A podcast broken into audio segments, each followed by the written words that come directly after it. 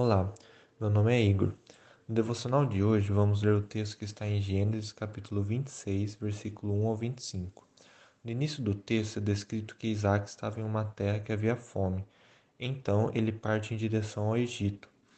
Porém, ao passar por Gerar, onde Abimeleque era o rei dos filisteus, Deus ordena que ele se estabeleça nessa terra e faz uma promessa que ele estaria com Isaac e o abençoaria. Porém, quando os filisteus perguntaram de sua mulher, ele mentiu e disse que, ele era sua, que ela era sua irmã, pois temia que fizesse algo contra ela.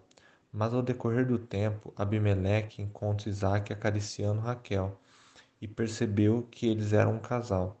Isso faz com que Isaac coloque em risco as promessas que Deus tinha para sua vida, pois alguns filisteus poderiam ter se deitado com Raquel. Isso nos mostra que precisamos confiar em Deus com todo o nosso coração e entendimento. No começo do texto, Deus prometeu que estaria com Isaac e não o abandonaria. Porém, Isaac mentiu, dizendo que Raquel não era sua mulher, e colocou eles em risco. Temos que entender que não devemos crer no que vemos, mas ter fé nas promessas de Deus.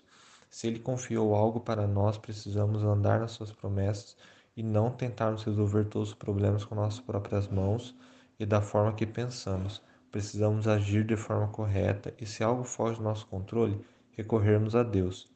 Ao final do texto, Deus se mostra tão misericordioso que o rei Abimeleque ordena que nenhum homem toque em Isaac ou em sua mulher.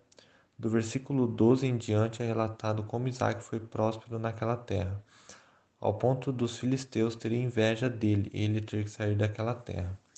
Após isso, Isaac reabriu os poços que Abraão havia aberto e que os filisteus haviam fechado, depois que Abraão morreu.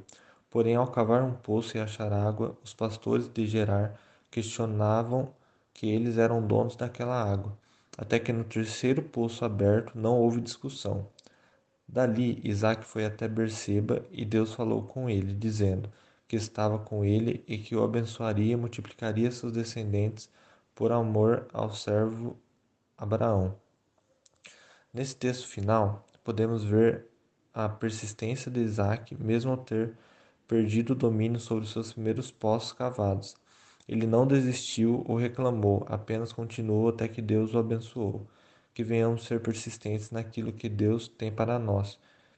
E nunca, vem, e nunca temermos, pois Ele está conosco.